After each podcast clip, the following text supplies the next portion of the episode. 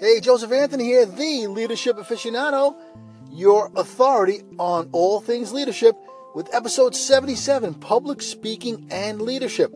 According to the Harvard Business Review, the ability to communicate is number three in the top 10 competencies of leadership, just behind providing goals and objectives, number two, and having high ethical and moral standards, number one. Leadership is influence. I personally feel that public speaking provides a leader with three avenues that are paramount to bestow influence. In fact, I want you to picture three avenues.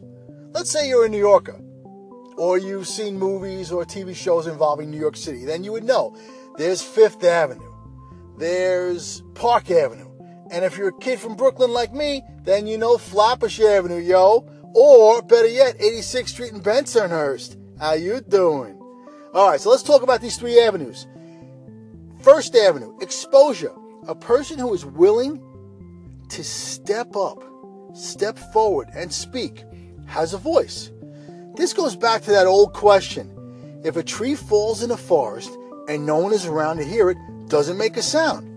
So, if a speaker is in a room by himself, does he have a voice? When you are standing in front of the room speaking, the audience naturally looks to you as the spokesperson, the authority, the leader, because you have their attention. And when you have their attention, you can then influence. This is the basis for social media branding and marketing. This is why Gary V, Gary Vaynerchuk, the social media marketing guru, is the first entrepreneur to have his own sneaker line with K Swiss. All right, second avenue, connection. Just like in sales, people will buy from you when they know, like, and trust you. To influence as a leader, you are really selling yourself or an idea. As a public speaker, you learn how to be passionate at the right moments as well as vulnerable at other moments. And this allows you to relate to your audience as a human being. The more they see you as being empathetic, they will begin to like and trust you.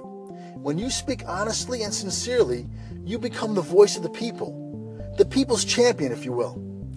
When you connect with your audience by sharing your personal stories, they will connect with you. All right, Third Avenue, change.